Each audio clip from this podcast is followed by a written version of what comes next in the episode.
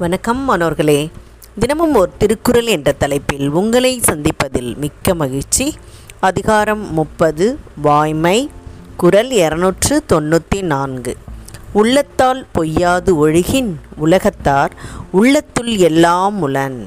உள்ளத்தால் பொய்யாது ஒழுகின் உலகத்தார் உள்ளத்துள் எல்லாம் உளன். இதோடைய பொருள் மனதுக்கு தெரிந்ததை மறைக்காது பேசுபவனை உலகத்தார் தம் உள்ளத்தில் வைத்து போற்றுவர்.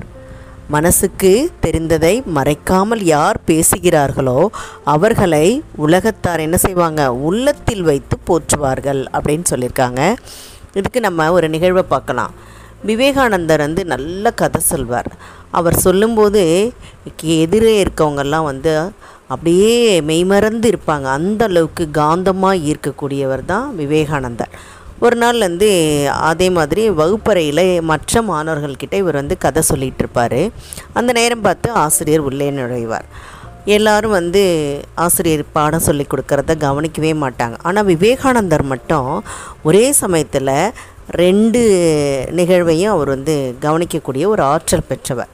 அதனால் அவர் என்ன செய்வார்னா ஆசிரியர் சொன்னதெல்லாம் நல்லா அவர் உள்வாங்கிக்குவார்.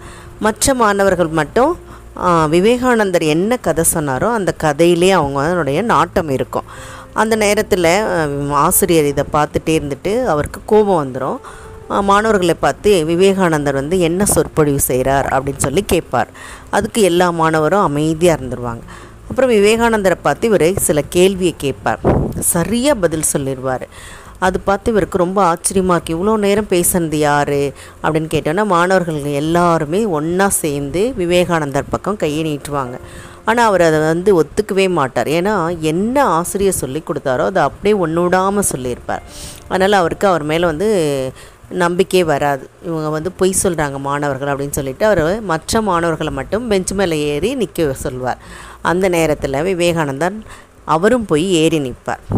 அதுக்கு ஆசிரியர் நீ உட்கார் அப்படின்னு சொல்வார். இல்லை நானும் தான் நான் தான் பேசிக்கிட்டு இருந்தேன் அப்படின்னு சொல்லி அவர் வந்து உண்மையை சொல்வார். அந்த இடத்துல அவர் வந்து தன்னுடைய உண்மையை ஒத்துக்கொள்வார்.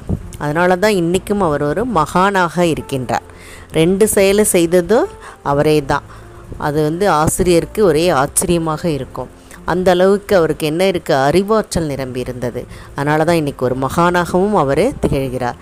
இப்போ இந்த குரலில் இதுலேருந்து நம்ம என்ன தெரிஞ்சுக்கிட்டோம் அப்படின்னா தான் மனசில் பட்டதை தான் செஞ்ச செயலை மறைக்காமல் வந்து அவங்க ஒத்துக்கிறாங்க இல்லையா? அதனால தான் உலகத்தார் உள்ளத்திலெல்லாம் இருக்கிறார்கள் என்பதை வள்ளுவர் மூலமாகவும் நம்ம தெரிஞ்சுக்கிட்டோம். இதை வழங்கியவர்கள் ஐடி திருப்பத்தூர் மற்றும் இரா வனிதா தமிழாசிரியர் காரைக்குடி. நன்றி நன்றி மாணவர்களே நன்றி.